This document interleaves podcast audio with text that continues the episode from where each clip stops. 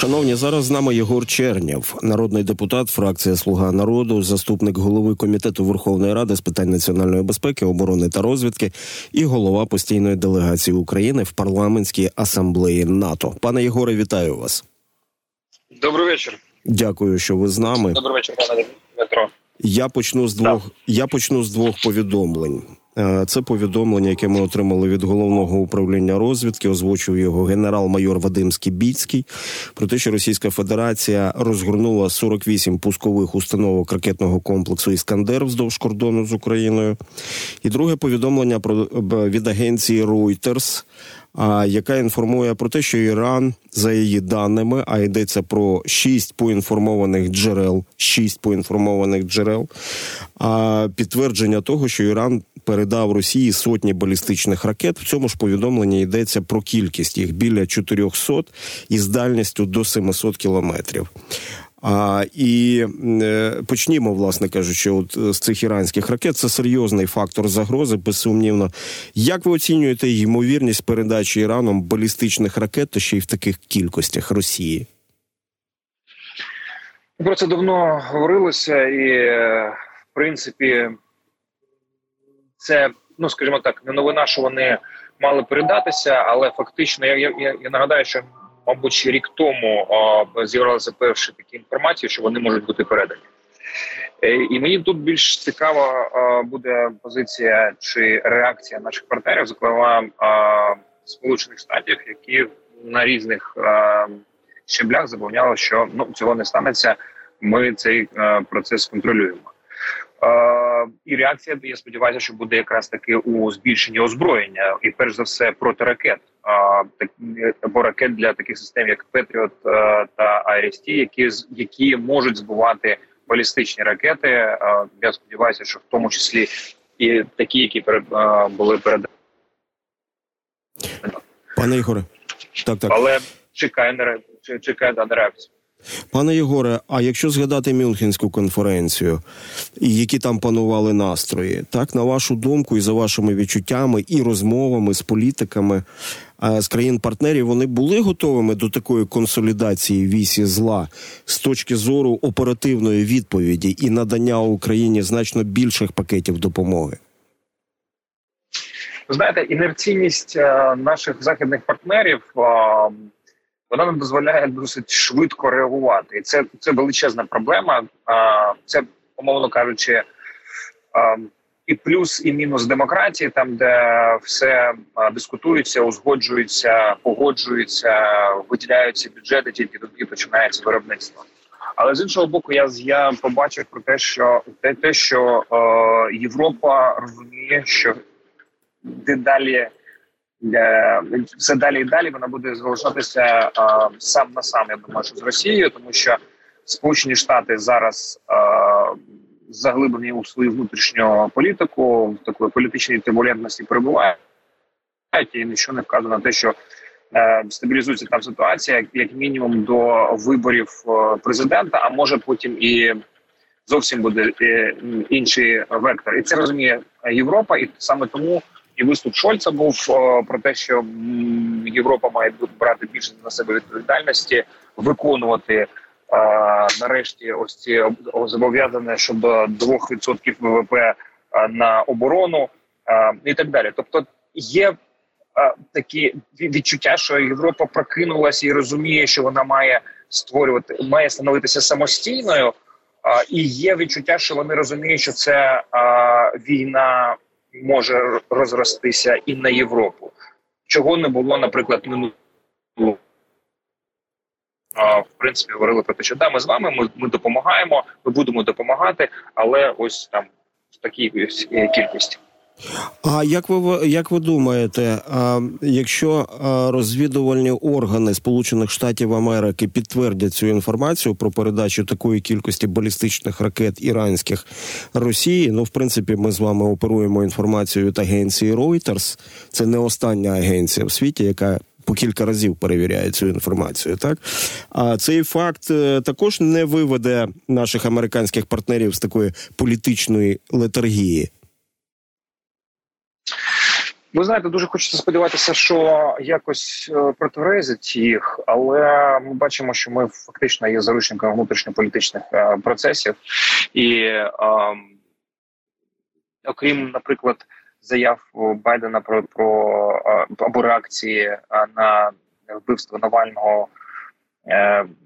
Я також думав, що це буде якась якийсь, в тому числі якийсь поштовх до прийняття рішення, але бачите, були тільки заяви а, рівні конгресу, на рівні Білого Дому.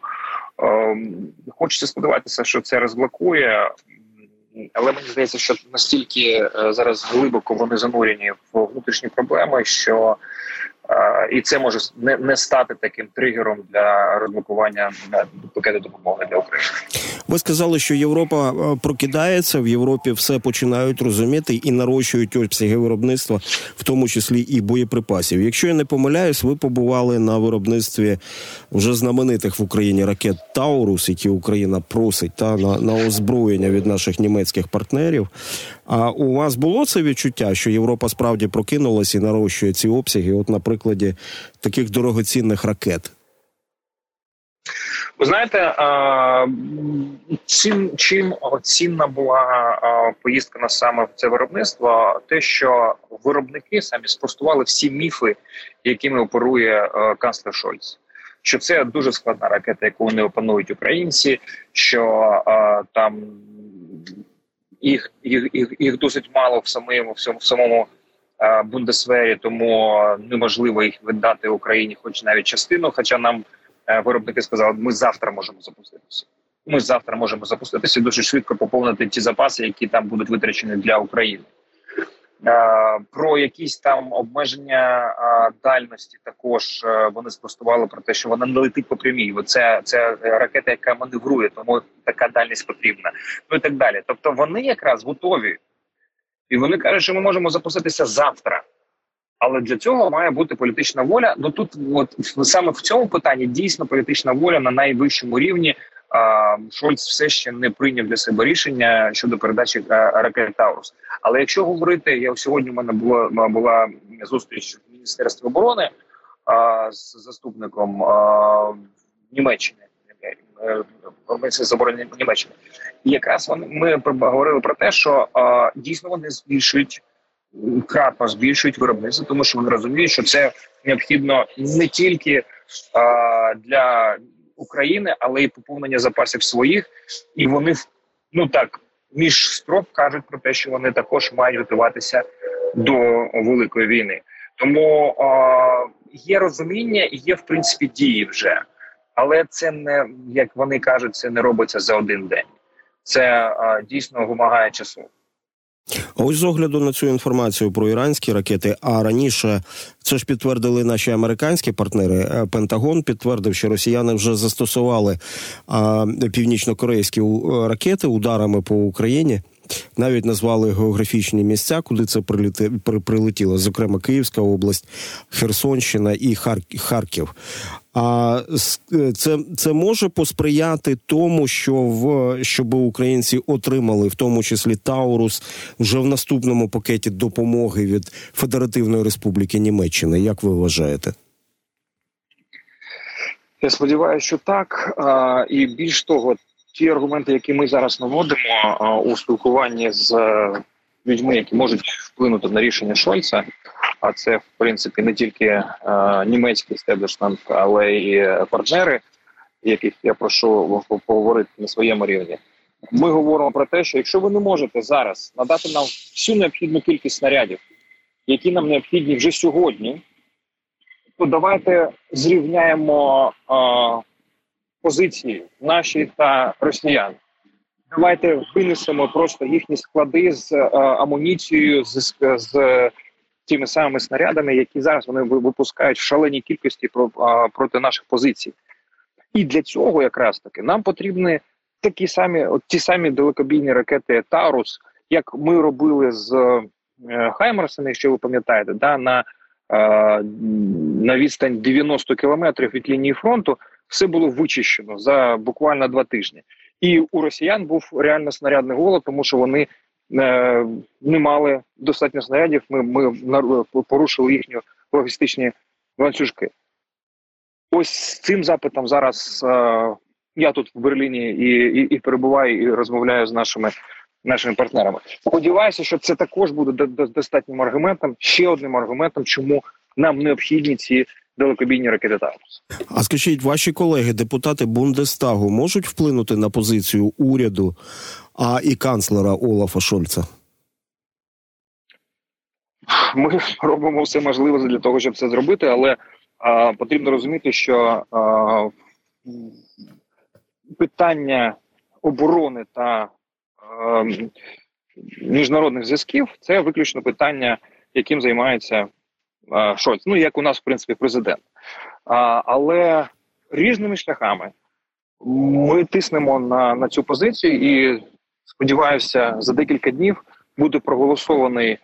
Е, звернення до ну там це не звернення, це більше як постанова у нас е, щодо підтримки України, що необхідно зробити ще для України, і там буде е, один з пунктів надання далекобійної зброї, далекобійних ракет.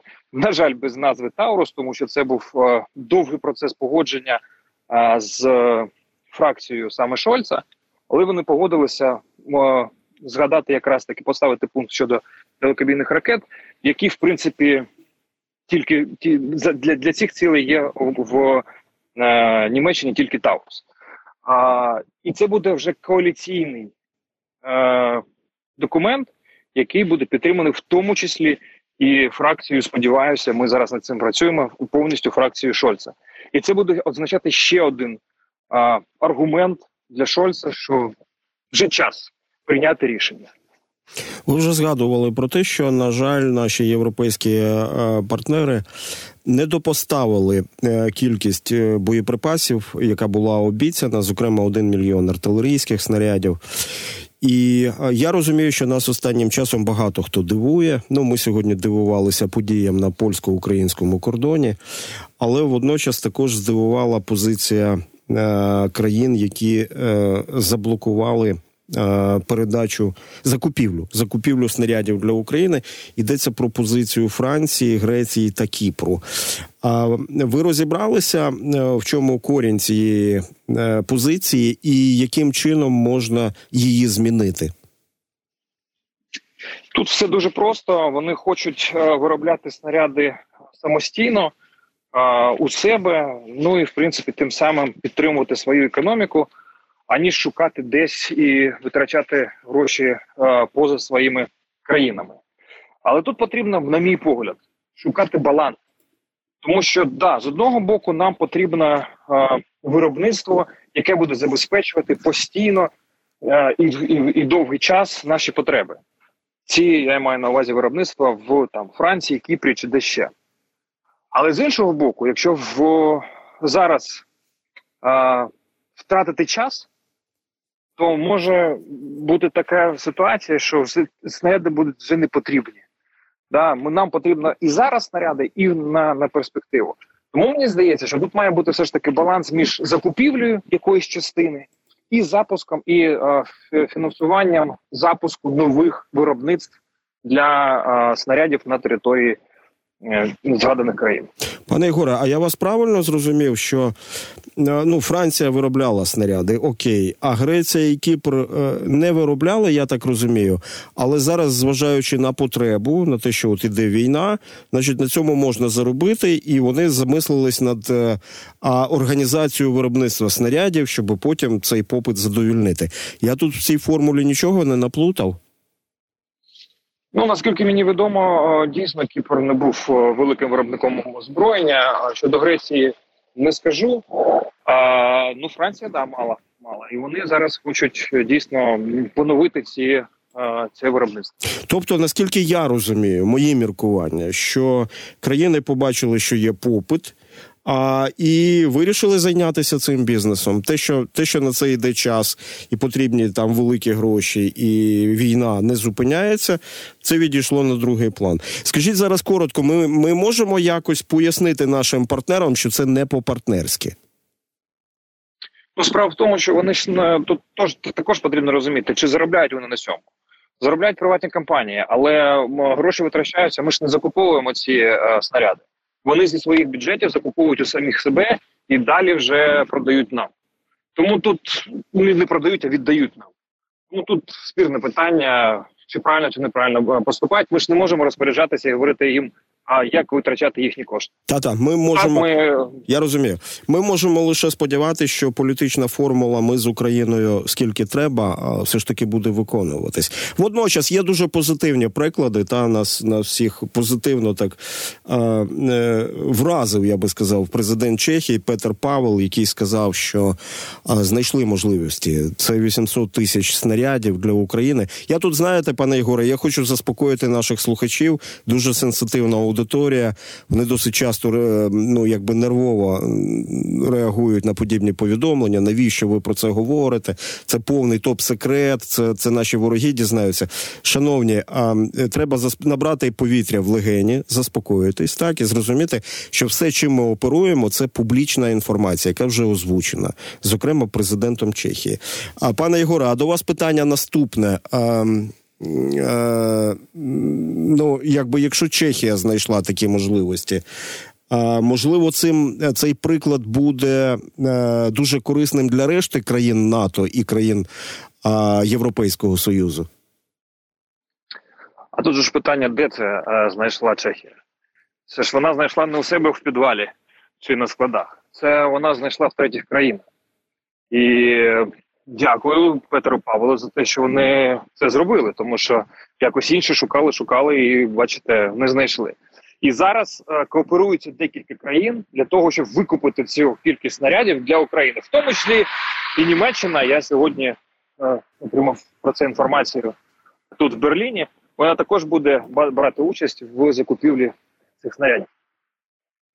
До речі, країни Європейського союзу обговорюють е, сьогодні. Та я не помиляю, сьогодні обговорюють спільну закупівлю зброї для України. А е, е, які у вас сподівання? Та тобто тема абсолютно актуальна, абсолютно необхідна. Але ми постійно додаємо, що для цього потрібна політична воля на сьогодні. Окрім снарядів, наші партнери Е, політики е, знайдуть ще й політичну волю для того, щоб в такий ну непростий період підтримати Україну.